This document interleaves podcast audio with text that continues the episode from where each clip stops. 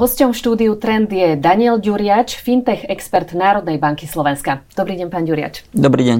V máji Rada Európskej únie schválila reguláciu kryptomien, respektíve európskeho trhu s kryptomenami. Čo táto regulácia prináša? Tak doteraz sme na Slovensku mali iba čiastkovú reguláciu kryptoaktív a táto regulácia vlastne prináša komplexnú reguláciu, ktorá zároveň bude harmonizovaná v celej Európskej únii. Taký ten základný rozdiel je, že firmy, ktoré poskytujú služby kryptoaktív, doteraz im stačila vlastne viazaná živnosť. A ponovom budú potrebovať povolenie od orgánu dohľadu, ktorým bude na Slovensku Národná banka Slovenska. Okrem toho táto regulácia upravuje aj transparentné informovanie investorov ohľadom kryptoaktív v podobe tzv. white paperov, pomerne prísne pravidlá na vydávanie tzv. stablecoinov, ale aj pravidlá proti zneužívaniu trhu. Čiže rozumieme, že dostane to v rámci Európskej únie taký rámec. Firmy, ktoré obchodujú s kryptomenami, teda budú musieť byť v Európskej únie registrované. Poďme si možno trošičku rozobrať tie výhody takejto regulácie a potom sa pozrieme aj na tie nevýhody. Áno, tak presne ako ste spomenuli, hlavná zmena je, že budú potrebovať povolenie, nie registráciu, mm-hmm. ale povolenie ano. od orgánu dohľadu. A za hlavné výhody považujem to, že budú nastavené jasné pravidlá, teda sa zníži právna neistota, ktorá momentálne sa spájala s kryptoaktívami. E, ďalšou výhodou bude tá harmonizácia pravidel v rámci Európskej únie, ktorá umožní tzv. passporting. To znamená, že ak nejaká firma získa povolenie od Národnej banky Slovenska, tak bude môcť voľne pôsobiť celej Európskej únii. Nebude potrebovať mm. získať povolenie v iných členských štátoch. E, ďalšou výhodou je transparentnejšie informovanie investorov, lebo vieme, že momentálne tie informácie sú často veľmi neobjektívne, ktoré zverejňujú tie spoločnosti a takto budú musieť vlastne zverejniť white paper v pevne stanovenej štruktúre a za ďalšiu výhodu možno označiť väčšiu ochranu, ktorá sa spája pre investorov s touto reguláciou. A čo sa týka tých nevýhod alebo rizik, tak jedným z rizik môže byť to, že najmä menšie e, kryptospoločnosti môžu mať problém splniť tieto podmienky na získanie povolenia a rozhodnú sa teda ukončiť túto činnosť. Ďalším rizikom, ktorým sa budú musieť orgány dohľadu popasovať, je možné obchádzanie tejto regulácie, ktoré je o mnoho jednoduchšie práve na trhu s kryptoaktívami tým, že je to takmer výhradne digitálne. A tretie také riziko je možno prehnané, prehnané očakávanie od tejto regulácie. A to nie je žiadna čarovná palička, kryptoaktíva naďalej zostanú vlastne rizikové, naďalej tam nebude žiadny garančný fond investícií, takže v prípade, že nejaká kryptospoločnosť krachuje, tak klienti nebudú mať nárok na žiadnu náhradu zo strany štátu. Ale kryptomeny budú môcť ponúkať aj klasické banky, e, teda finančné subjekty. Aký to teda bude mať vplyv na ten bankový trh na Slovensku? Ako to bude fungovať v praxi? Teda vy ste povedali, budú tam potrebné povolenia, licencovanie Národnej banky Slovenska, teda ktoré, ktorá bude vykonávať dohľad, ale ako to bude fungovať v praxi, tá spolupráca možno aj s tými bankami? Táto regulácia práve pre vybrané finančné inštitúcie, kde spadajú aj banky, ale napríklad aj obchodníci s cenými papiermi alebo správcovskej spoločnosti dáva výnimku, že oni nebudú potrebovať získať dodatočné povolenie, stačí ak notifikujú svojmu orgánu dohľadu, teda Národnej banke Slovenska, že chcú začať vykonávať takúto činnosť a následne ju budú môcť začať vykonávať. Takže to je vlastne motivácia pre tieto spoločnosti, je to pre nich príležitosť otvoriť nejakú novú vetvu biznisu a pre ich klientov je to vlastne možnosť dostať sa ku kryptoaktívam aj takýmto spôsobom. Vieme, že mnohí klienti sa boja zveriť svoje prostriedky nejakej neznámej kryptospoločnosti, zatiaľ čo pokiaľ by im takúto možnosť ponúkla ich banka, tak by do toho išli. Takže očakávame vlastne otvorenie toho kryptotrhu pre širšiu skupinu klientov. Mhm. Ale pravda, že je to iba možnosť, nie povinnosť, takže uvidíme, či slovenské banky do toho pôjdu. Tým, že naozaj sa pohybujete vo finančnom svete, ako to vidíte, ako možno zatiaľ na to reagujú banky, že budú mať takúto možnosť? Tak niektoré banky nám avizovali, že o tomto uvažujú. Mm, zrejme si to vyhodnotia, ono to veľmi súvisí aj s tým, že aký je záujem o kryptoaktíva. Keď tá cena rastie, tak ten záujem je veľký, aj veľký počet klientov. Naopak, keď tá cena klesá, alebo sú skôr v médiách negatívne správy, tak aj ten záujem klesa. Takže banky si to vyhodnotia a mnohé slovenské banky sú súčasťou veľkých zahraničných skupín, takže predpokladám, že tamto rozhodnutie bude na úrovni materskej spoločnosti. Uh-huh. Už krajiny ako povedzme Nemecko, Švajčiarsko sú niekde ďalej, možno aj v, čo sa týka toho používania kryptomien, majú tam už e, isté nejaké pravidlá, si tam oni nastavili, čiže je už možno inšpirácia aj tam, dá sa inšpirovať napríklad? E, tak aj tie európske pravidlá vlastne vychádzali z toho, čo je uh-huh. v mhm. jednotlivých členských štátoch, len e, sú o mnoho komplexnejšie. Častokrát aj v členských štátoch, ako ste spomínal, Nemecko alebo Francúzsko má iba čiastkovú reguláciu niektorých, niektorých oblastí, ale určite inšpirácia vychádzala aj z toho, čo je vlastne v národnej legislatíve niektorých členských štátov. Na jednej strane, ako sme povedali, ľudia niekedy majú obavy ohľadne krypta, najmä tí, ktorí teda s ním vôbec nepracujú, alebo často sa medializujú e, podvody, ktoré sa spájajú s kryptomenami, s niektorými. E, vy ste v rámci Národnej banky Slovenska v uplynulom období robili aj prieskumy, možno ako Slováci vnímajú to krypto vôbec, možno čo o ňom vedia, aké sú tam obavy. Aký je možno ten súčasný stav alebo to povedomie na Slovensku o kryptomenách? Tak my sme si tento prieskum robili pred približne dvoma rokmi a vtedy nám vyšlo, že 9% dospelej slovenskej populácie má praktickú skúsenosť s kryptoaktívami. Mhm. Takže to sa rozprávame o 100 tisícoch ľudí, že nie je to už iba nejaká okrajová záležitosť. A tento prieskum chceme aj zopakovať, takže uvidíme, ako sa to e, medzičasom posunulo. Takže vo všeobecnosti sa dá povedať, že Slováci sú otvorení ku kryptoaktívam a o mnoho výraznejšie je to práve v mladšej generácii, ktorá je otvorená, otvorená takýmto možnostiam. A ten záujem, pravda, že výrazne vzrástol, najmä počas toho posledného byčieho trhu, keď, keď aj tá cena kryptoaktív vzrástla. Ide skutočne o najprísnejšiu reguláciu kryptomien na svete? Takto sa to medializovalo, keď sa informovalo o tom, že táto európska regulácia bude, bude v praxi. Je to tak? Ono ťažko to porovnávať, pretože Európska únia je prvou veľkou jurisdikciou, ktorá prichádza s komplexnou reguláciou. V iných štátoch často je iba čiastková regulácia, ako sme mali doteraz aj na Slovensku, alebo potom sa snažia aplikovať existujúcu reguláciu, napríklad cenných papierov alebo komodít, práve na kryptoaktíva. Tento prístup môžeme pozorovať napríklad v Spojených štátoch, ale vedie to aj k e, niektorým problémom, napríklad kompetenčným sporom rôzne orgány dohľadu vlastne e, diskutujú o tom, kto má mať pôsobnosť nad kryptoaktívami, tým, že tam nie je jasne stanovená regulácia, je tam veľké množstvo súdnych sporov, takže trh vníma pozitívne to, že sú jasne nastavené pravidlá. Síce mhm. prísne, ale jasne nastavené. Mhm. Ale často sa v tejto súvislosti tým, že je to spojené s technológiami, s tým technologickým svetom, tie kryptomeny, spomína, že možno ten model prílišnej bruselskej európskej regulácie môže odrádzať podnikateľov, aby tvorili, aby inovovali, že naozaj môžu nakoniec z tej Európskej únie odísť a pôjdu radšej na trhy americké, azijské a tak ďalej. Vidíte možno túto riziko? Tak to je pri každej regulácii, tam vždy mm. tá obava, ako to vyvážiť, kde je tá správna miera.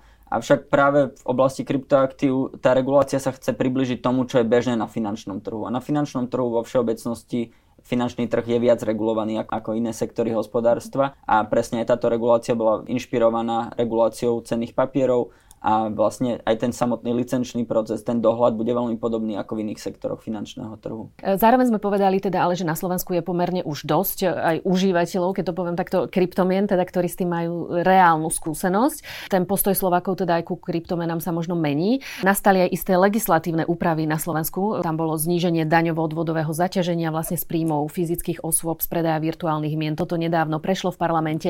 Ak môžete povedať len k tomu možno, aké sú najnovšie veci. E, tak trh dlhodobo kritizoval tú súčasnú daňovú úpravu, pretože to daňové zaťaženie je vyššie ako v okolitých členských mhm. štátoch a najmä je tam veľká administratívna náročnosť. Takže pozitívne vnímame toto zjednodušenie a zníženie e, daňovej záťaže.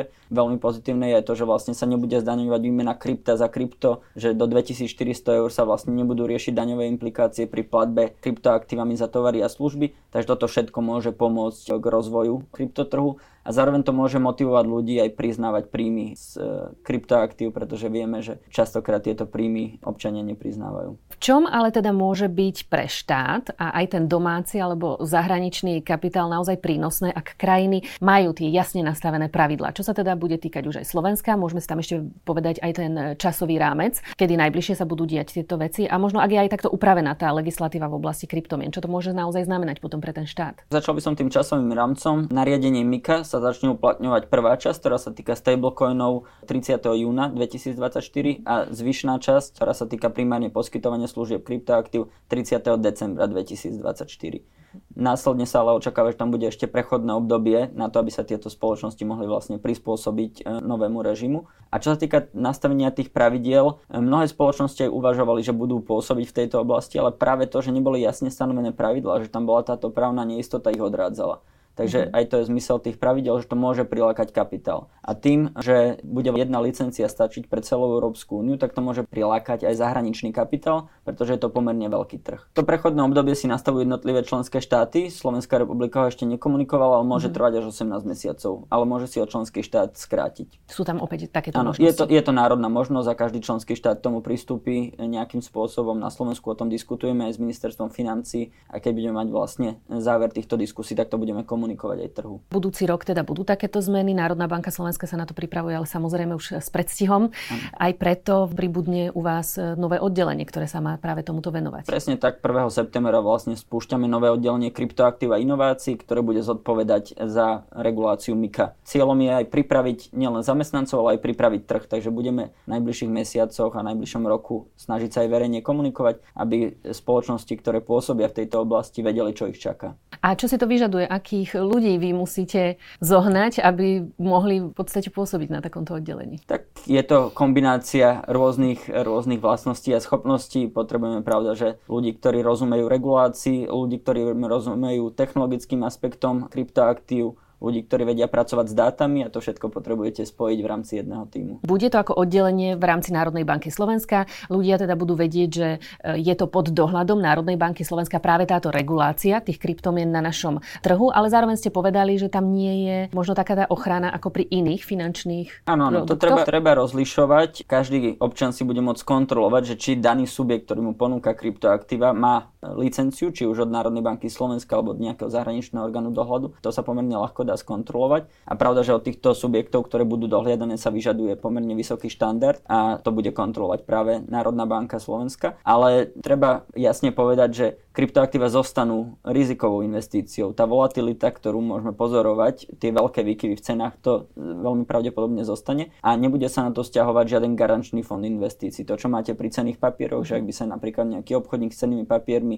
nedokázal vyplatiť teda svoje záväzky, tak je tam štát, ktorý vlastne uhradí tieto nároky. V prípade kryptoaktív žiaden takýto garančný fond alebo forma náhrady kladov nebude existovať. Takže treba zvážiť tie rizika. My v Národnej banke vždy hovoríme, že keď chcete investovať do kryptoaktív, pravda, že môžete, ale neodporúčam investovať viac, ako si môžete dovoliť stratiť. Celkovo žijeme v meniacom sa finančnom svete, keď to tak môžem povedať, pretože do neho vstupujú stále nové a nové veci. Práve kryptomeny sú jedna z nich, aj keď máme ich tu už samozrejme niekoľko rokov, ale predsa len dostávajú možno stále väčší priestor v súčasnosti. Zároveň sa stále častejšie hovorí o digitálnych menách, centrálnych bank, hovorí sa o digitálnom eure. Európska únia už naozaj pokročila v tých plánoch. Na jeseň sa máme dozvedieť o nich ešte viac. Aké predpoklady a očakávania možno v oblasti vývoja tých digitálnych mien centrálnych bank má Národná banka Slovenska? Ako to hm. vidíte? Digitalizácia vlastne umožnila vytvorenie takýchto digitálnych mien centrálnych bank a väčšina centrálnych bank pracuje na takýchto konceptoch.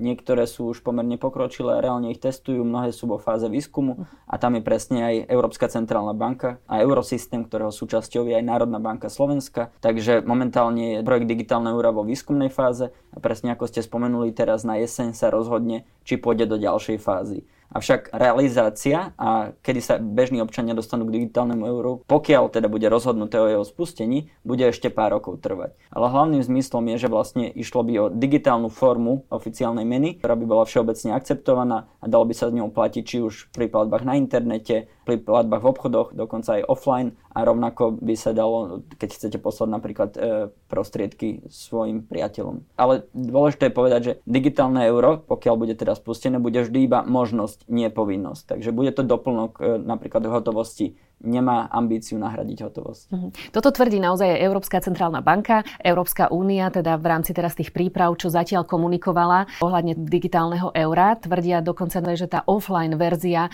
bude rovnako bezpečná ako povedzme hotovosť, lebo tam sú aj obavy s tým spojené, že či predsa len keď je všetko v digitálnom, virtuálnom svete, či tam predsa len nehrozí viac hrozieb. Čiže momentálne takéto je stanovisko Európskej centrálnej banky, že tá práve preto pripravuje možno tú offline verziu. Áno, to by mal byť vlastne jeden z benefitov benefitov, mm. že je možné platiť aj offline uh, pomocou digitálneho eura a veľmi sa tam dáva dôraz práve na bezpečnosť a dôležitým zmyslom digitálneho eura je to, že využívanie hotovosti v niektorých členských štátoch klesa. A toto bude vlastne spôsob, ako môžu občania stále používať oficiálnu menu centrálnej banky aj v digitálnom svete. Zároveň možno aký vývoj očakávať v tom ďalšom platobnom styku hotovosť versus krypto versus eh, digitálne meny, pretože vieme zase eh, priaznivci krypta vôbec nevidia až tak ideálne práve tie digitálne meny. Tam je často kritika veľká, rovnako zase zástancovia hotovosti majú obavy z toho, že keď majú prísť možno len digitálne meny, vy to ale vyvraciate, teda tvrdíte, rovnako ako Európska centrálna banka, takéto sú oficiálne stanoviská, že naozaj to má byť len ako jedna z možností.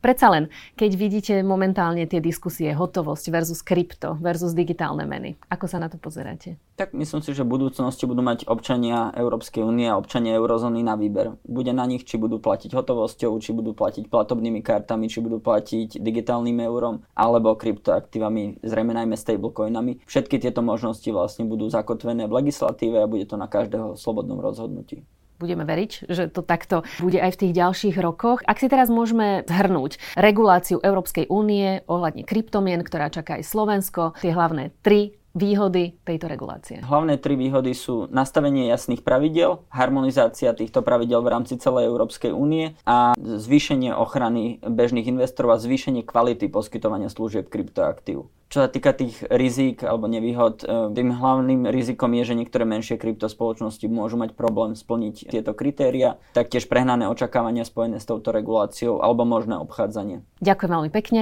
Našim dnešným hostom bol Daniel Ďuriač, fintech expert Národnej banky Slovenska.